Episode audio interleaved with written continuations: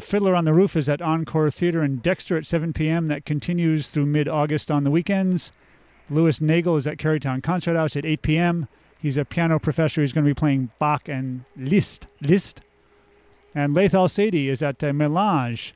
Given it's 4:30, I'm going to cut it off there and tell you that events information is brought to you by Current Magazine and Arbor's Entertainment Monthly, available at many locations around town.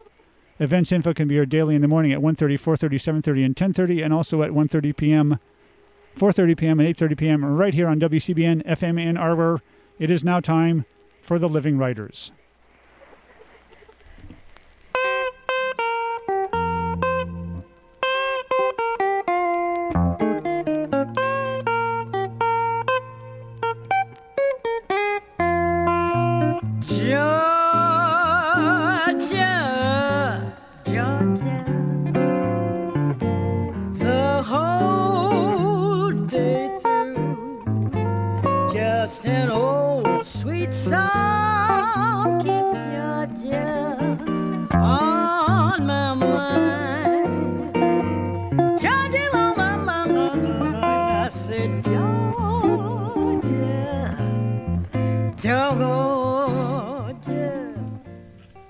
Good afternoon. I'm T. Hutzel, and you've got Living Writers. Today I'm so pleased to have here in the studio Karen Slaughter. Karen, welcome. Thank you. Thanks for being here.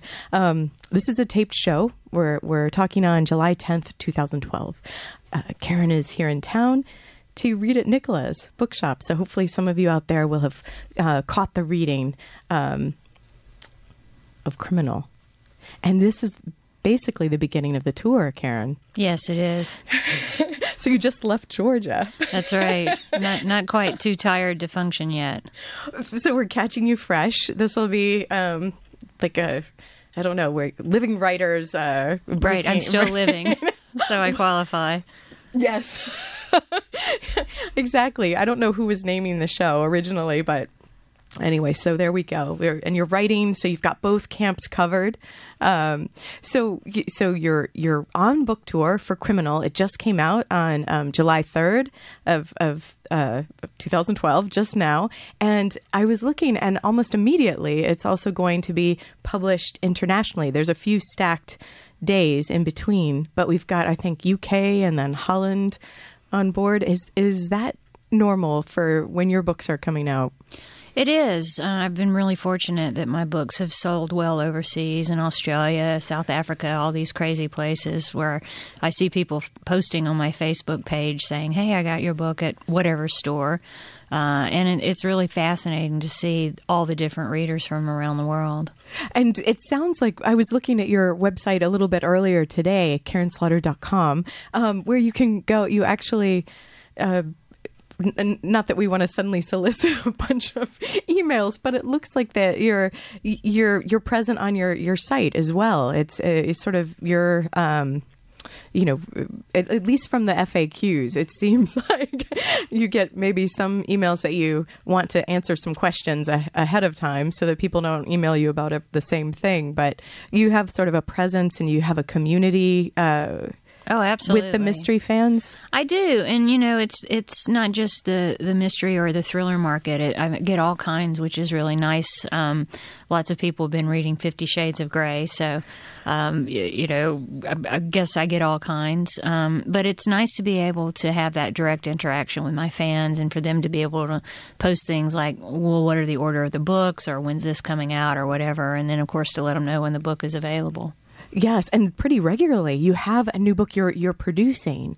How you generate material, Karen, it's quite a pace, it seems like. Yes. At least I read a great article in the Atlanta magazine on you, and it seems like I think it said like 11 novels in 12 years, or do I have it flipped? Maybe it's 12 and 11, so even more impressive. Well, I did write a novella one year, so that sort of is cheating. It's not really a full-length novel, but yeah, I mean, but most thriller writers do that. Because of looking at your rhythms, is this sort of this? Would this be the number of pages here? Let's see, we're looking at 428 8 maybe. So is this sort of the rhythm that you work in that takes this to tell the story? In general, you know, some are longer and some are shorter. I try not to go more than a ream of paper. Jeffrey Deaver has an interesting insight into book length because he said now that people have computers, books are much longer. And that's probably true. I mean, Patricia Highsmith's one of my favorite authors, and I think Ripley was less than 250 pages. So we're definitely getting more long-winded, but I'd like to also think that we're getting a little better and saying more about character. And in this book, Criminal, you go back 40 years. So it's covering an expansive bit of time. Well, it is. And I've been writing about my character, Will Trent, for quite a while now. How long? I think this is the 6th book with him. And he's kind of a guy who has a lot of mysteries from his past. And this was the book where I got to tell a lot about who Will is and why he is the way he is. And, you know, that came mostly from writing about his boss, Amanda Wagner, and her interaction with him in his life. Oh, so when you started Criminal, it wasn't as if you were thinking, well, by book 6, now I can tell them the backstory about Will Trent. It was something that happened more organically as you were discovering Amanda Wagner, because she's the deputy director. Absolutely. She works for the Georgia Bureau of Investigation, which is what Will works for as well. And the GBI is to Georgia what the FBI is to the nation. They can go into any county in Georgia and solve crimes. And, you know, they can't really take over cases. They have to be asked in on them. Unless it's kidnapping. Unless it's kidnapping, or it has to do with drugs or the lottery. Is the lottery actually? Well, maybe there's a lottery story out there somewhere, but they do background checks for bingo halls and things like that. So very exciting work on that side. But for me, I wanted to really write a story about women who were police officers in the 1970s, because that's fascinating to me. How they kind of came onto the force. Exactly, and what they had to put up with, because no one wanted them on there. And a lot of women didn't understand why women would want the job. One of the biggest phone calls that were reported by the police stations were women calling and saying, hey, a woman stole a police car. They couldn't believe a woman driving the car could be a police officer. That sounds crazy. No. It does. And, you know, we still have a lot of different stuff going on as far as what women are perceived as capable of being able to do. We see that a lot politically. We see that a lot still in the police force. And many women who are cops now will tell you, look, if you can't do the job and put up with the crap, then don't do it. There are other jobs. And for women, that's part of the job description, though. Exactly. And men have to put up with a lot of crap, too. I mean, you don't see a lot of male police officers sitting around and talking about their feelings. You know, there's a certain persona they have to adopt where they pretend as if nothing really infiltrates and that they're completely fine with all the horrible things they see. And one of the things I think women have brought to policing is to make them able to understand that having an emotion about these things and showing that emotion doesn't mean that they're less of a cop and less of a person. It means that they're actually a human being. And maybe it also takes like that sort of thinking also to see the whole picture in a way. Absolutely. And if you look at millions of studies have been done on women in policing, mostly by people who wanted to prove they didn't belong there. But what we found over the years is that, you know, when a man would come onto a scene that was very violent, domestic violence, for instance, was a big issue, his tendency would be to use his muscle and to really push through and get the bad guy. And women couldn't do that. They're not physically capable of, in many cases, of doing that. And so they would have to talk and de-escalate verbally. And men learned from women how to do that. And it goes much easier now. And a lot of this came through the federal government saying, look, you can't only have men on the police force. You can't only have white men, not just in the South, but all over the country. This was a big problem where only white men were policing. And, you know, you had places like Detroit, for instance, you know, which Detroit got one of the first African-American mayors at the same time we did, and Maynard Jackson was our mayor.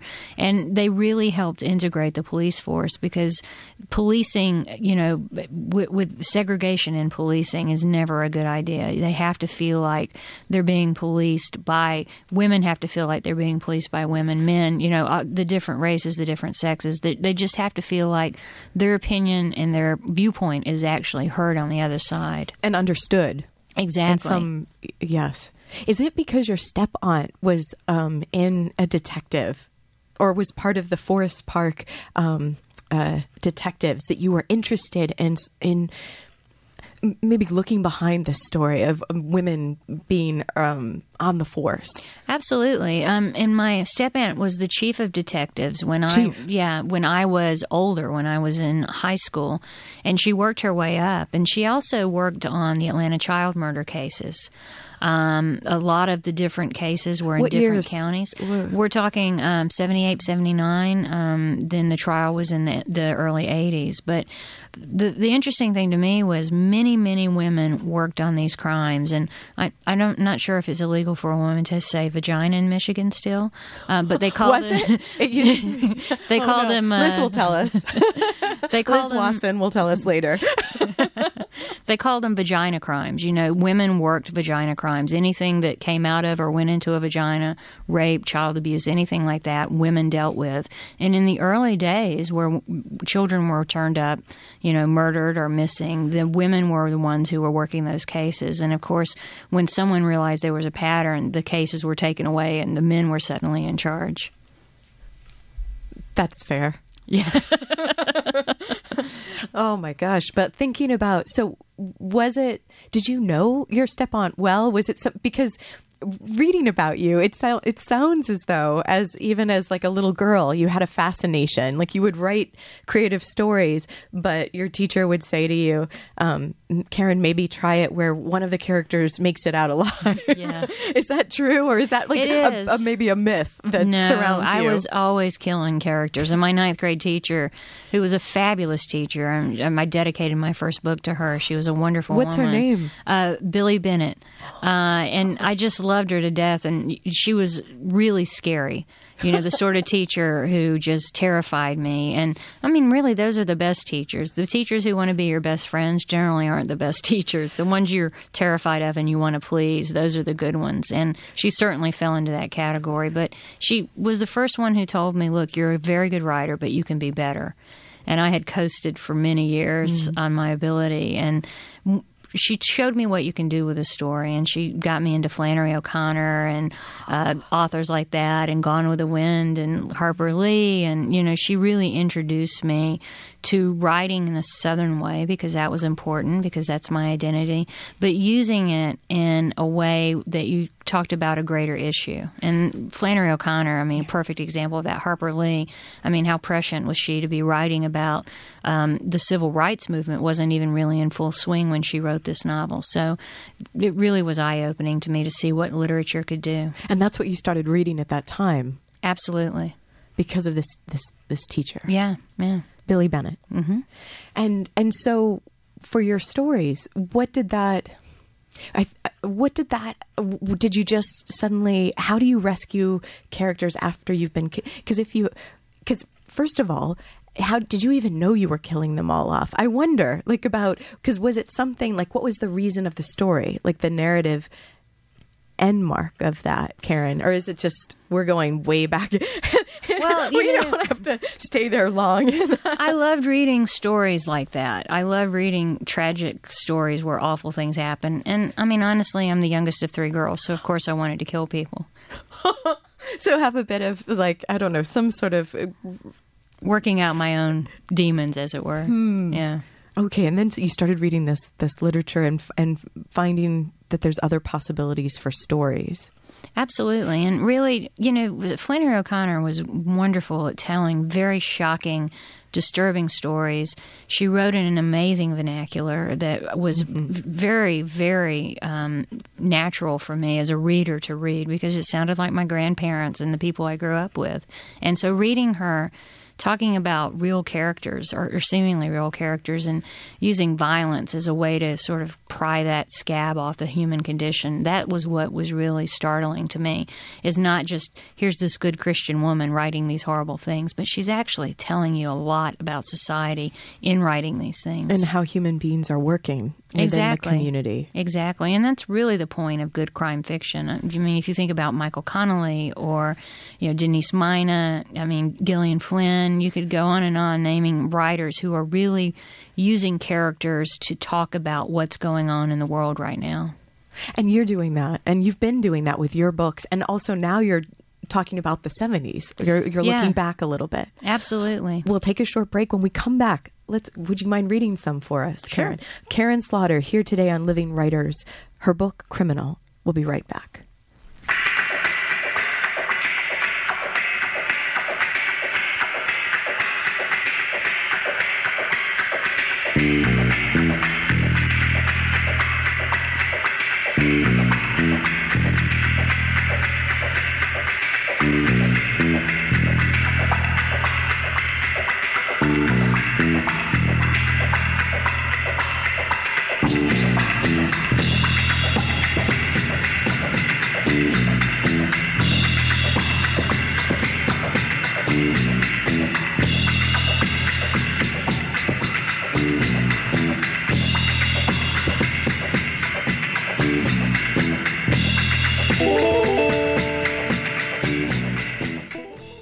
Welcome back. If you're just tuning in, I'm glad you did. I'm T. Hetzel, and today Karen Slaughter is here. Her novel, Criminal. Let's actually, that was a little bit of some funky music from the 70s. And it's just, we'll be getting to that, the reason for that later. But Karen, would you mind reading for us from Criminal? Absolutely. This is from the first chapter. I think that's the best place to start. And it's dated August 15th, 1974. Lucy Bennett. A cinnamon brown Oldsmobile cutlass crawled up Edgewood Avenue, the windows lowered, the driver hunched down in his seat. The lights from the console showed narrow, beady eyes tracing along the line of girls standing under the street sign. Jane, Mary, Lydia. The car stopped. Predictably, the man tilted up his chin toward Kitty. She trotted over, adjusting her miniskirt as she navigated her spiked heels across the uneven asphalt. 2 weeks ago, when Juice had first brought Kitty onto the corner, she told the other girls she was 16, which probably meant 15, though she looked no older than 12. They had all hated her on sight. Kitty leaned down into the open window of the car, her stiff vinyl skirt tipped up like the bottom of a bell. She always got picked first, which was becoming a problem that everyone but Juice could see. Kitty got special favors. She could talk men into doing anything. The girl was fresh, childlike, though like all of them, she carried a kitchen knife in her purse and knew how to use it. Nobody wanted to do what they were doing, but to have another girl, a newer girl, picked over them hurt just as much as if they were all standing on the sidelines at the debutante ball. Inside the Oldsmobile, the transaction was quickly negotiated, no haggling, because what was on offer was still worth the price. Kitty made the signal to Juice, waited for his nod, then got into the car. The muffler chugged exhaust as the Olds made a wide turn onto a narrow side street. The car shook once as the gear was shoved into park. The driver's hand flew up, clamped around the back of Kitty's head, and she disappeared. Lucy Bennett turned away, looking up the dark, soulless avenue. No headlights coming, no traffic, no business. Atlanta wasn't a nighttime town. The last person to leave the Equitable Building usually turned off all the lights, but Lucy could see the bulbs from the Flatiron glowing clear across Central City Park. If she squinted hard enough, she could find the familiar green of the CNS bank sign that anchored the business district, the New South, progress through commerce, the city too busy to hate. If there were men out walking these streets tonight, it was with no amount of good on their minds. Thank you. The New South. Yes. So you're getting some of this, what you were just speaking about, Karen, into the story there. That might be a moment where you're actually showing not just a narrative intention, but that there's something deeper happening. Like you're going to be talking about this time that wasn't such a New South. Absolutely. And, you know, if you think about the fact that, of course, the Jim Crow is something that the South has quite rightly been attached to for many years. But here are some young girls and they're still in slavery of sorts, enslaved by a pimp. So it isn't that new. I'd like a little credit for using the names from a certain story by Miss Jane Austen, though, because people might recognize the sisters. Right. And yes, it did seem, but terrible. I thought, is this from the Vampire Diaries? How horrible is that? Oh my goodness, it's a little embarrassing. Yes, and I always said it Yeah, everyone forgets. Everyone knows. And the name Kitty was from my friend Kitty Stockett, who wrote a book called The Help. So yes. I was talking to her last night, and she said, "Thank you for making me a prostitute." The lead. Yeah, exactly. Yeah, you're the cutest one. I told her. Yeah, people like you a lot. Yeah, especially certain men. Exactly. Yes. Well, at any rate, so this idea where you're showing in a way that this book is going to be let's see, like you're slowing down in moments, as well as pain. Obviously, if you're writing a suspenseful thriller, which you also have done here, you're going to have this pacing and this sort of this driving forward. But what's also interesting here is you can feel some of the rhythms changing, and how you were talking about with Flannery O'Connor, with this attention to language, how things were just working. Like I wrote down, what was on offer was still worth the price. Like this ease of language that actually isn't pushing things forward. It isn't driving us to turn the page, but it's actually what is enriching the story. Well, of course I am a big O'Connor fan, and she really believed in mystery of character. You know, there's the overall mystery of what's going to happen next, but to me the interesting mystery is what's going to happen to this person, the mystery of who this character is, and how what happens is going to change them, either positively or negatively. I mean, of course, because it's a thriller, one can assume negatively. But to me, that gives it a narrative drive in what I consider the softer moments. And here you have these young girls who are on offer and in the middle of a city where they both, they all know they shouldn't be there.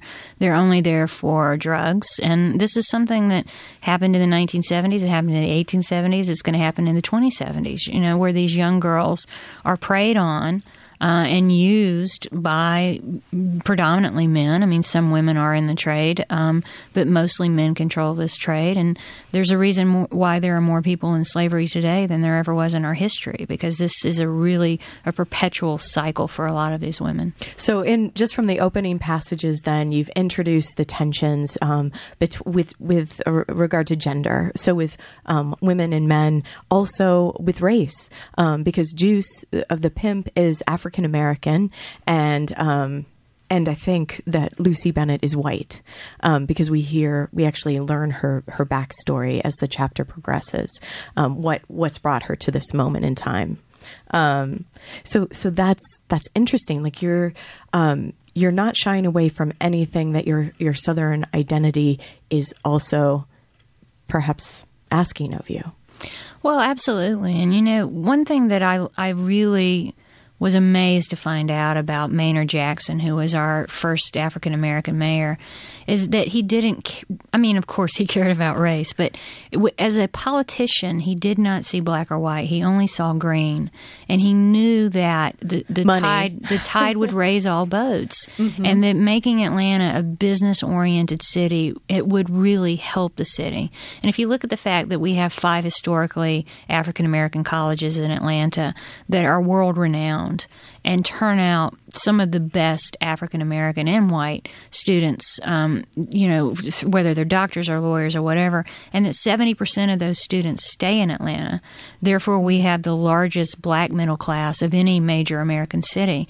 I mean, you start to understand how someone like a Maynard Jackson working with business saying, we have to have the best schools, we have to be able to tell a Coca-Cola or a UPS or a FedEx, don't go anywhere else. We're going to train the people who can work for you right here. And he delivered on that promise. Okay. So this is part of like the something that you feel also is about your city that Atlanta is obviously a character. Talk Absolutely. About that a little bit, please. It is a character. And, when I was growing up, and it was very much like the world Lucy sees. I lived in Jonesboro, which was about 40 minutes from Atlanta, but it was a very, very small town. And I grew up, much like Lucy did. Fortunately, our lives didn't take the same turn. Well, you didn't have that neighbor, that helpful neighbor, sadly. Exactly, yeah. But, growing up in this small town and seeing Atlanta as this big, awful city really made me me hesitant about living there when I turned 18 and went to college there. And, you know, I found out that it wasn't that horrible. But when I was growing up, really, you only went into the city if you had to work or if you wanted to see a Braves game, or there was a ride on top of the Riches building around the tree at Christmas time called the Pink Pig, which was a roller coaster. So you would go ride the Pink Pig, or you would go to the Varsity restaurant and get a hot dog and a Krispy Kreme, and then you would go home before it got dark. Krispy Kreme. Yeah, absolutely. Before the whole nation had them. That's right. Well, and many of the things that you're saying feel like you could be talking about Detroit in so many ways, too. But Atlanta has changed. It has, and it's very vibrant there. I mean, our economy is very stable. Our housing hasn't seen the depression that a lot of other cities unfortunately had. But if you think about what was happening in the 1970s, I mean, the presidential race was in turmoil, and, you know, we were in this horrible recession, and housing was down, and, you know, gas was expensive. I mean, we're basically almost in the same boat now. So I was really conscious when I was writing that the times are not that dissimilar. So that was an important choice, really. Absolutely. And, one of the reasons I chose that time period was primarily because that's when Amanda Wagner, his Will's boss, was coming up in the police force. And something that you had sketched out in previous books. Exactly. So in your time frame. Okay. Exactly. And so I thought, Amanda is kind of a ball breaker. Mm-hmm. And every woman I know knows an Amanda Wagner. She got to the top and pulled the ladder up after her. And I wanted to know why she did that and why she was so much harder on the women who worked for her than the men. And if you think about what she went through and what she sees around her now, when she came up during a time when a lot of women were afraid they would be raped by their fellow police officers, and they would go in pairs, and, they just were really conscious of that threat of violence from some of them. Of course, not all of them, but, the few bad ones really made it horrible for them. And so thinking about Amanda having to deal with this, and then now she looks at someone like Faith Mitchell, who is Will's partner, who seemingly has it so much easier. Mm. I mean, the woman can just do her job. What's up with that? It gives you an understanding about why Amanda feels like she needs to throw some obstacles up in Faith's way just to make her earn being there. And maybe and that would be also to make her stronger in some way, because maybe she thinks, well, so much might still be lying in wait for her. Or maybe that's trying to make too much of a positive spin on Amanda. Well, I wonder. But criminals aren't really known for the political correctness either, But it was really interesting because I talked to a lot of police women who came up during then and got their stories about why they became cops. As part of all your research, because you did lots of reading of all the newspapers of the time, magazines, et cetera, to get the sense of it. Absolutely. And talking to them, and, they really downplay it, but they were extraordinary women. The first obstacle they had was, of course, every police officer has to take a lie detector test, but the women were asked, are you a virgin? If you've had sex, how many partners have you had? And are you only becoming a police officer so you can meet other male police officers? And they had to answer these questions. Speed dating. I know. It's amazing. And as one of them said to me after, meeting her male police officers, she'd never date them in a million years. Of course, she went on to marry 5 and divorce 5 of them. But, that's another story. That might be part of the lifestyle, too. Exactly. Well, it's hard for women still today, women who are in law enforcement. It's hard for them to find men who aren't threatened by that. So they end up dating a lot to cops or military or that sort of thing because, these are guys who are secure in their machismo, I guess. But it's a tough job, and you want to generally, at the end of the day, be around someone who understands that.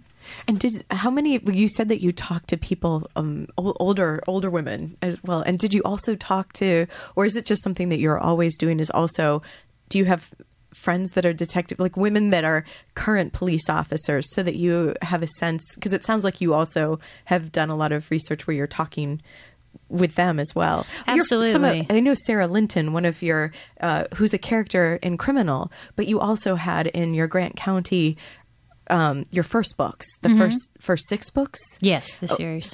And she's a pediatrician, a small town coroner as well. So lots of research, like knowing this, the medical background, but it seems like maybe even this might be a stretch, but maybe people also feel detectives and police, they might feel more comfortable speaking with you now because maybe they recognize some of their lives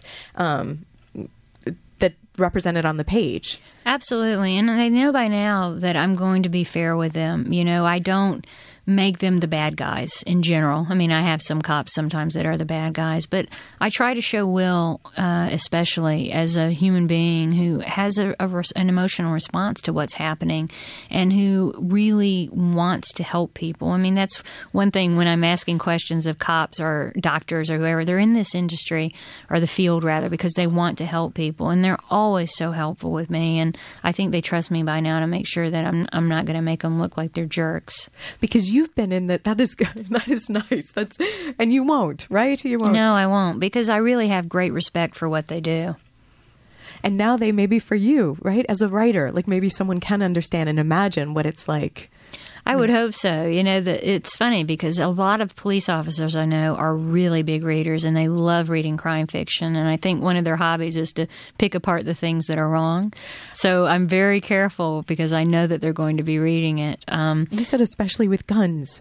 Exactly. Because if you make a gun mistake, it'll haunt you for the rest of your life. I made one on my second book and I still get letters. And it's been corrected and quickly corrected in subsequent editions. So I know whoever's writing to me maybe got it out of their mother's garage or at a library or something. And I want to say, you didn't even pay for this, you know, and here you are complaining. You got a free story. We're going to take a short break and then come back and talk more with Karen Slaughter. Her latest, Criminal. You've got Living Writers. I'm T. Hetzel. You're on WCBN FM Ann Arbor. We'll be back.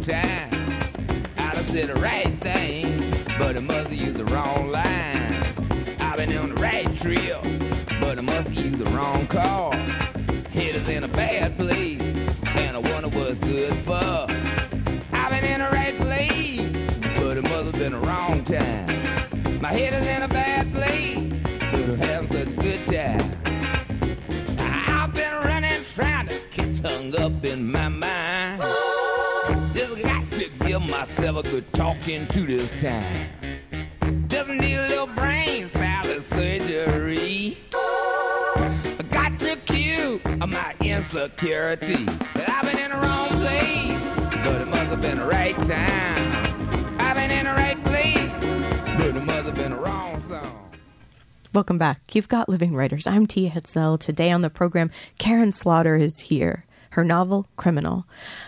New York Times bestselling author. Up there with Shakespeare, J.K. Rowling for numbers sold, I think. I read that. Does that just blow your mind, actually? That, like... Probably not. Now you're like, no, the first few million did, but I hope it's not all the same person. Yeah. Well, yours aren't being required in schools. So I think actually you should mention that whenever that's true. Well, you know, unfortunately, more people pass on reading Shakespeare than should, I think. But hopefully people will enjoy this. Was Billy Bennett's also forcing, like not forcing, but. Oh, yeah. Introducing you, I should say, to Shakespeare. No, she had to force it on me, and I ended up loving it. I mean, teachers always know what's best for you, and I absolutely love the language. The intrigue, too. Yeah. Well, I mean, in every story has a murder or some kind of awful thing happening, so who wouldn't love that? Right up your alley, Karen. Exactly. You know, the first book you wrote was a historical fiction book, right? Was that... I mean, and obviously, this is interesting because maybe... Because this, again, we've said this goes back 40 years. We start in 1974 on the street of Atlanta.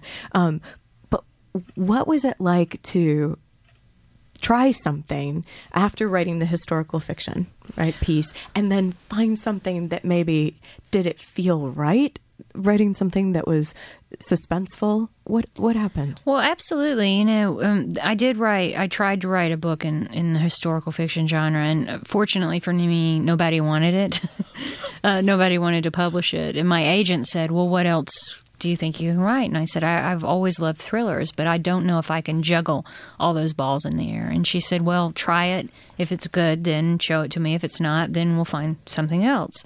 And so I wrote my first book, Blindsighted, that was my first published book, and sent it to her. And she said, you know, this is great. I really like it. And I said, well, you've taken 4 months to read it. And in that time, I wrote another book. So I won a 2-book deal. And she said, okay, well, send it to me. And I sent it to her, and she read it a little more quickly that time. Because she knew you'd have third. Exactly. And she called, and she said, okay, I think I could sell both of these. And I said, okay, well, I've got an outline for the third. And she said, stop. I think I can get you 3, but I can't do more than that. And she did. She ended up getting me that deal, which was, you know, just extraordinary that it happened. Looking back on it, I mean, it's something that you wouldn't in a million years think would happen, but I was very lucky.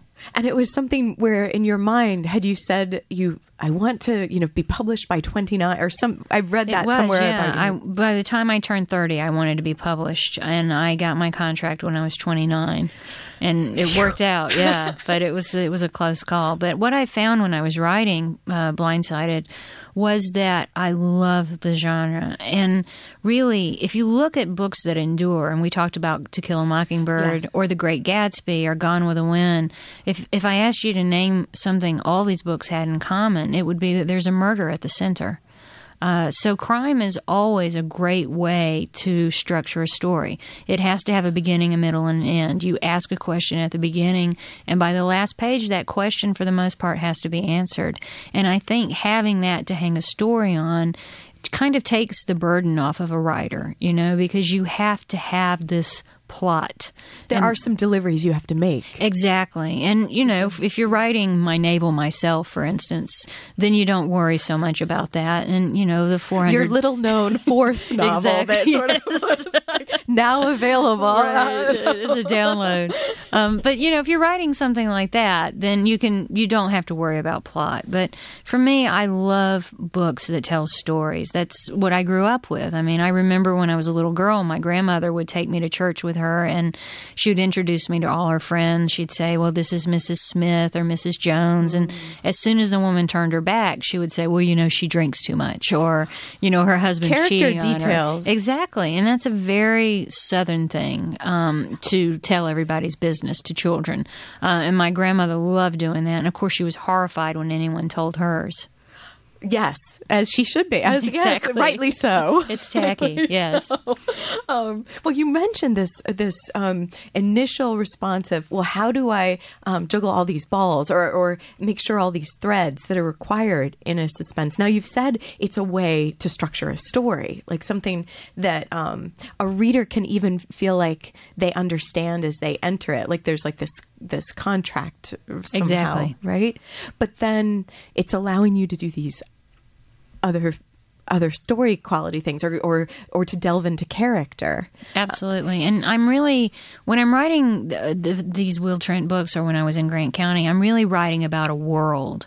I'm not writing just a single story per se. I think of them as all fitting together. And certainly, you know, if you want to go to the beach this weekend and have a nice beach read, this is a great book for that. If you want Criminal, right? But if you want deeper meaning, it's also there. And if you want to look at the books in context and see how the characters have changed, right, and how the community changes with them, that sort of thing is there. And for me, I like writing on all those different levels. And genuinely so, because even as you're talking about the construction, as you made this book, you said, well, Amanda's story necessitated that we would find out more about Will's history. Absolutely. So it is. It's all. It's a all piece together. To yeah, and it's all. And it is many balls that are juggled across the series, but within the context of one book. You know, especially with Criminal, I've got these the 1940s part of. 40 years ago, the 1970s part of the story, and then I've got the present day part of the story. And I have to make sure that, you know, hopefully when the reader is in the 1970s, they're enjoying it, and then when they get into the 2012s, they're thinking, oh, I want to be in the 1970s, but then they get pulled into the 2012. And, you know, I want them to feel like they really are rooted in either one and want to know either one.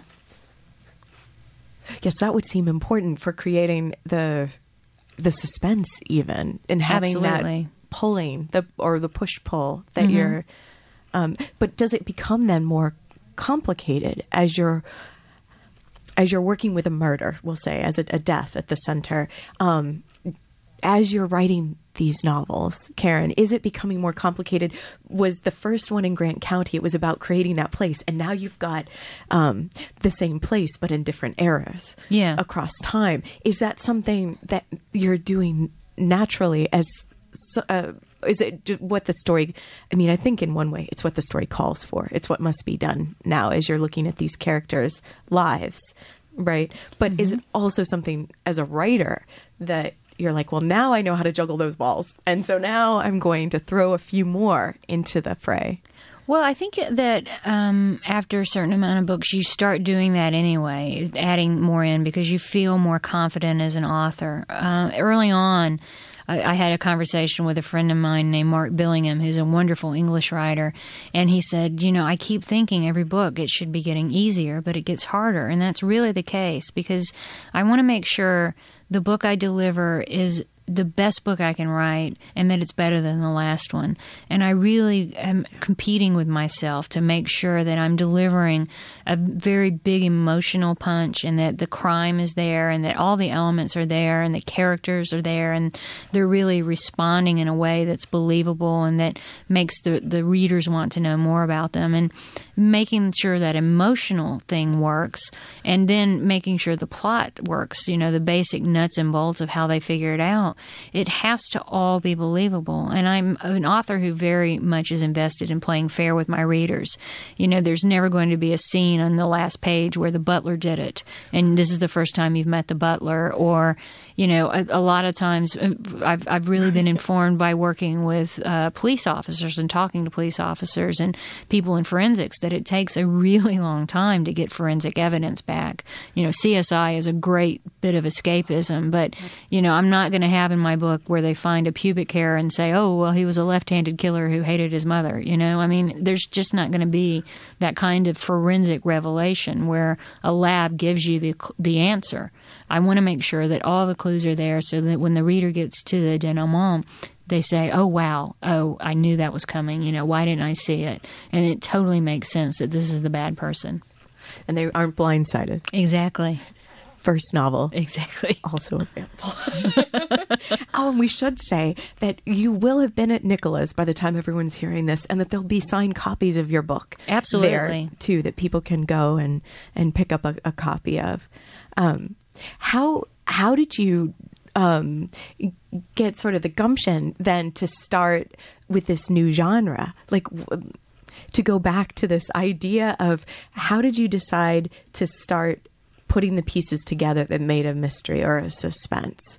Because now you can see it so clearly. It's almost as if it's breathing to you. I can tell. Or as soon as you start speaking, I can see, like, your eyes light up when you start talking about this.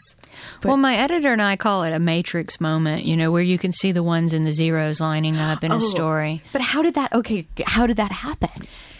I can't explain it. You know, it's one of those things that authors just don't know. But did you start reading a lot of mysteries? Did you, you know, where you start to study or try to deconstruct something? I never really studied it. I read it. I've always been a huge reader. Every author I know is a reader first.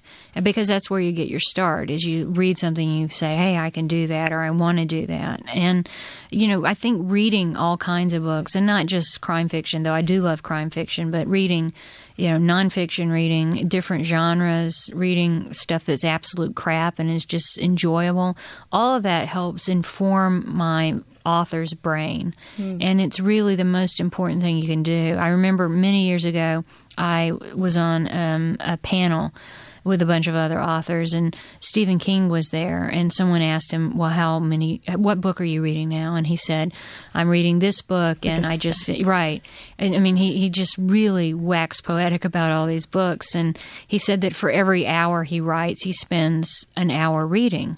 And then another author who is a very big seller, but I wouldn't necessarily say they're doing a lot of interesting things, was asked, what are you reading? And she said, well, I don't really have time to read.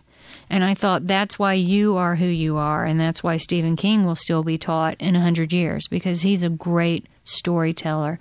He's very focused on character. He's one of our great American writers, I think. And he's a guy who understands you have to tell a story. Mm-hmm. And he knows that because he's always reading. Mm-hmm. Mm-hmm. Yeah, and the book that he wrote about writing, like after his accident. Absolutely. One of the best books on writing. Really well done. Let's take a short break, Karen, and then we'll come back and we'll have the last few minutes. It's gone quickly. Today on Living Writers, Karen Slaughter, her novel, Criminal. We'll be back.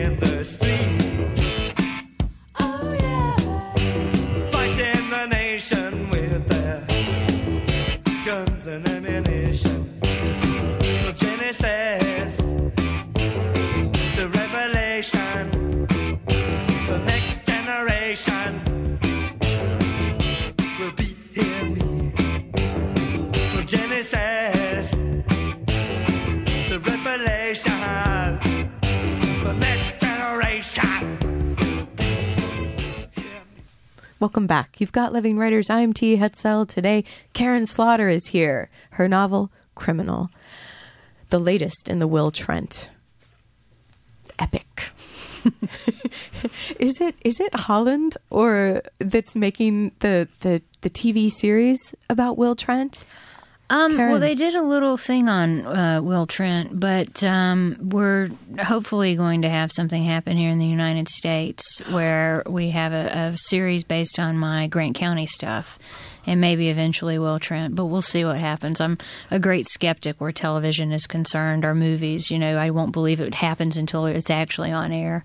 Well, you would you want to be part of writing the screenplay and reworking it for the screenplay? And I've worked with my a writing partner named Scott Shepard, who's done television for a really long time, and we have a script we did, and we're real happy with it. So we'll see what happens. Oh, that's congratulations! Well, fingers crossed. Absolutely. And when you say writing partner, is this someone that you like? They're your first reader, and then you're their first reader.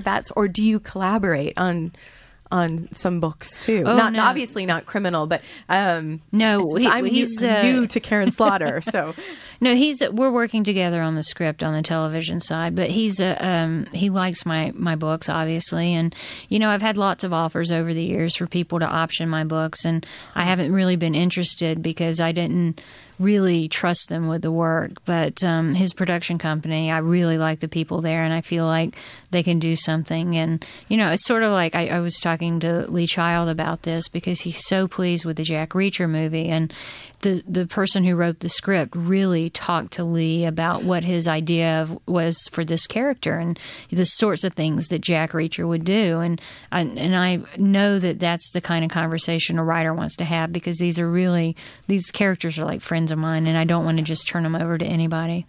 And you know what Will Trent would do. Exactly. In any given situation. Exactly. So why not ask you, right? Exactly. Yes. Well, let's talk a little bit about your website so folks can check that out, karenslaughter.com. We also mentioned research, the amount of research that you did for this book, probably all the books. Tell us a little bit about what somebody might find, some maybe interactive qualities on the site. Well, there's a special criminal section where I have a lot of Atlanta. Special criminal. Yes. A lot of Atlanta photos, you know, what it looked like in the 1970s, what it looks like now. And to me, that sort of thing is fascinating. I could stare at it for hours. And these photos... And you probably did as you were recreating this and imagining. And these photos are what I used to make sure I could get things as accurate as possible. There are also maps. maps and things like that. And I've made a couple of little small movies that show some advertisements that maybe will make you laugh when you think, oh, Frederick's of Hollywood, or, you know, Sears being the fashion place. Remember those ads and things like that. And I also have some footage of a police officer from the 1970s, a woman who was doing an interview for a documentary that was filmed about the Atlanta Police Department, as well as, you know, a nice little film that shows the photos a little better and has some nice music with it. And I paid a lot of money for the clearance on that music, so I'd like for people to watch it. To go and enjoy. Exactly. Okay, so you heard it. KarenSlaughter.com. Go listen to some of it. Do some clicking. You also gave, in your acknowledgments, gave a shout out, Karen, to the Atlanta Historical Center. Yes. And I got a lot of the photographs from there, and it's just a really rich depository of all things Atlanta. I mean, everything you would expect, of course, but about people. And they've done a lot of audio recordings. They've filmed a lot of people where they've interviewed them about Atlanta. They have many police officers. I mean, Atlanta has so much that has happened as far as the civil rights movement. So there are lots of interviews with people talking about that.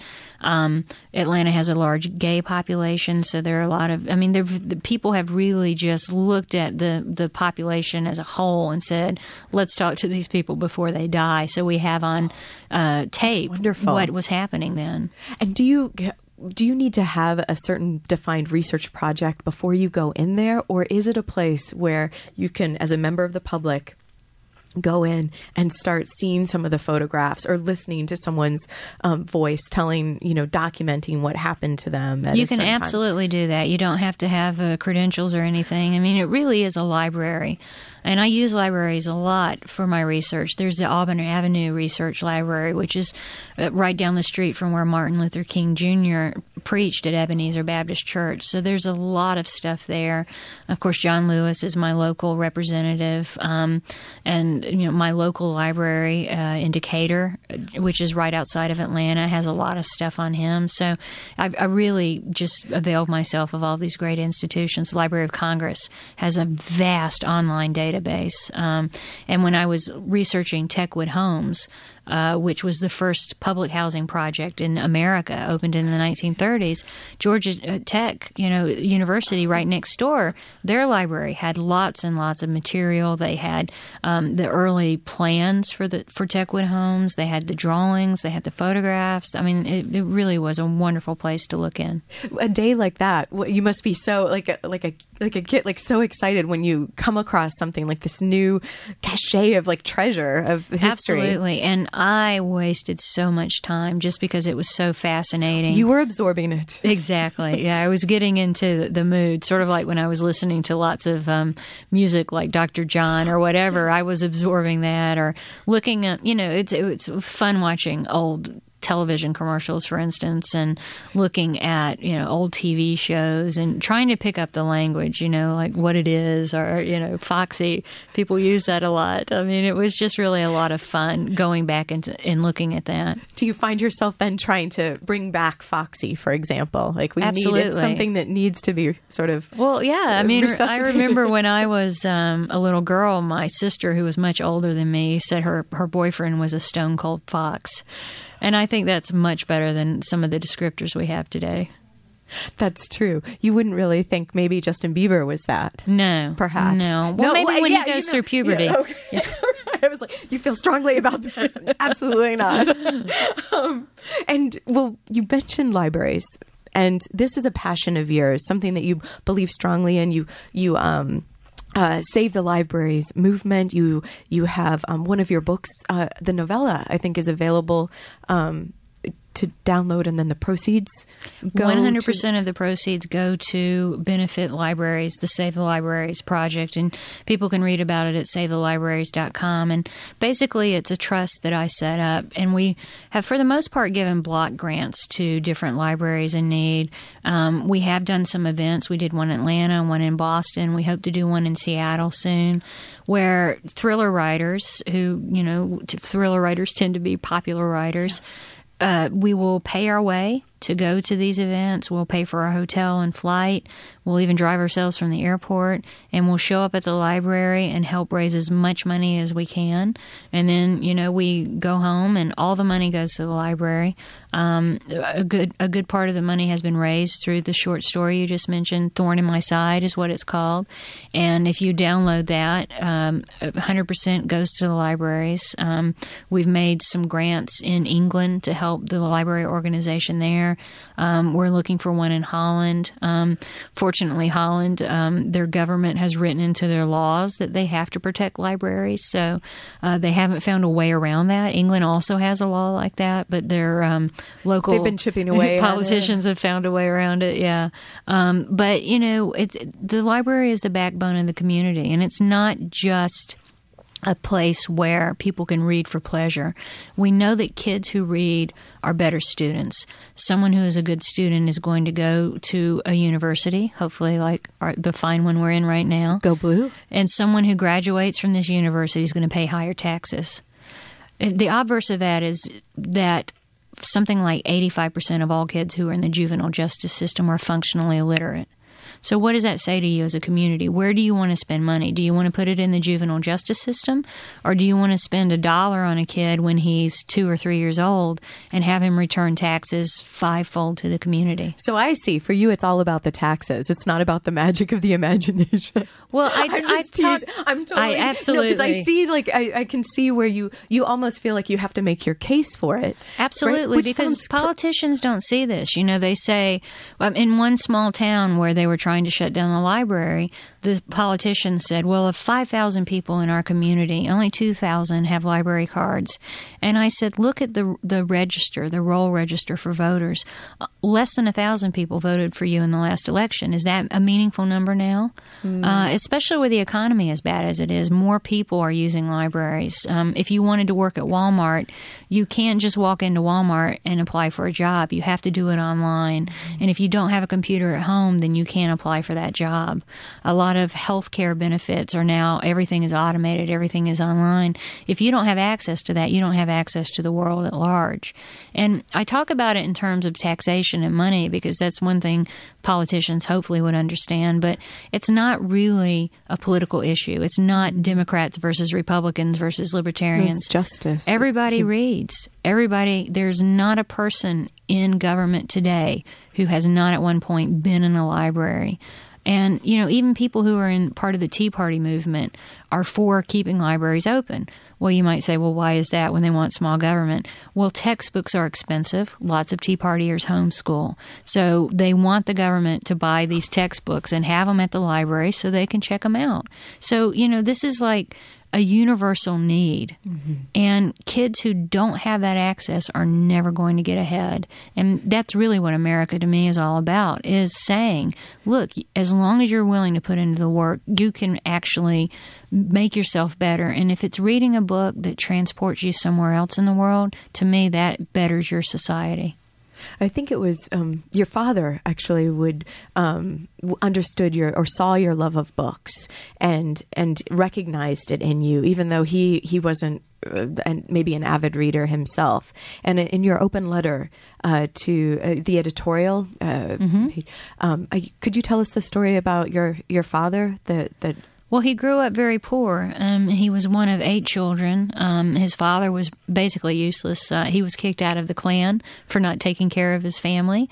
And so you can imagine the sort of childhood my dad had. And reading wasn't something that was celebrated. They didn't have books. And, you know, if you wasted 3 hours reading a book, that was not a good thing. You know, if you have that amount of time, you should be picking cotton or working or making money.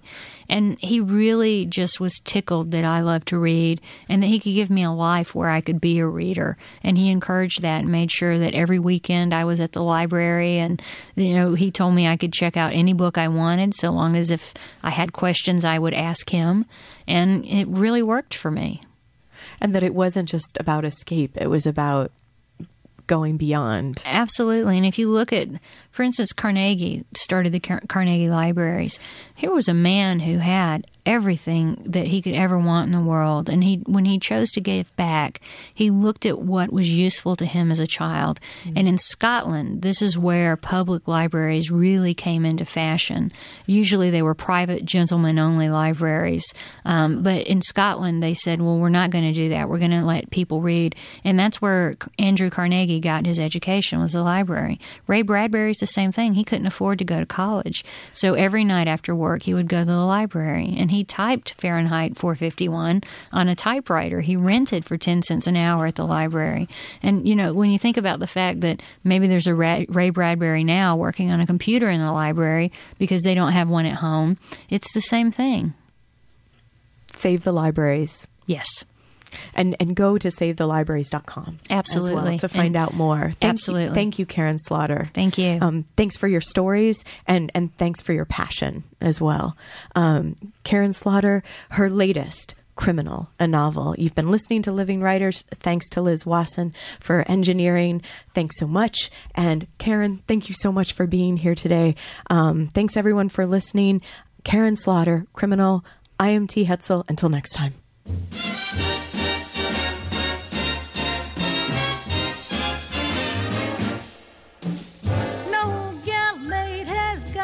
Shade on sweet Georgia Brown, two left feet but oh so neat has sweet Georgia Brown.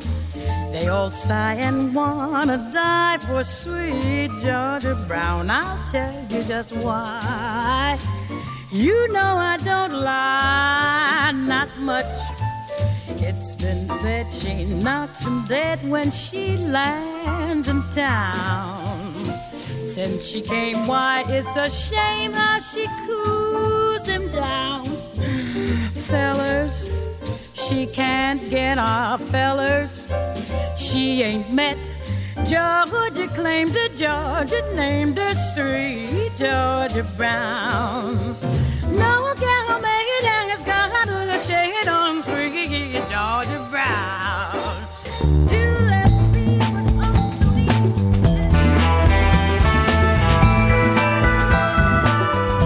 This is Free Speech Radio News for Wednesday, July 11th, 2012 in Los Angeles. I'm Dorian Marina.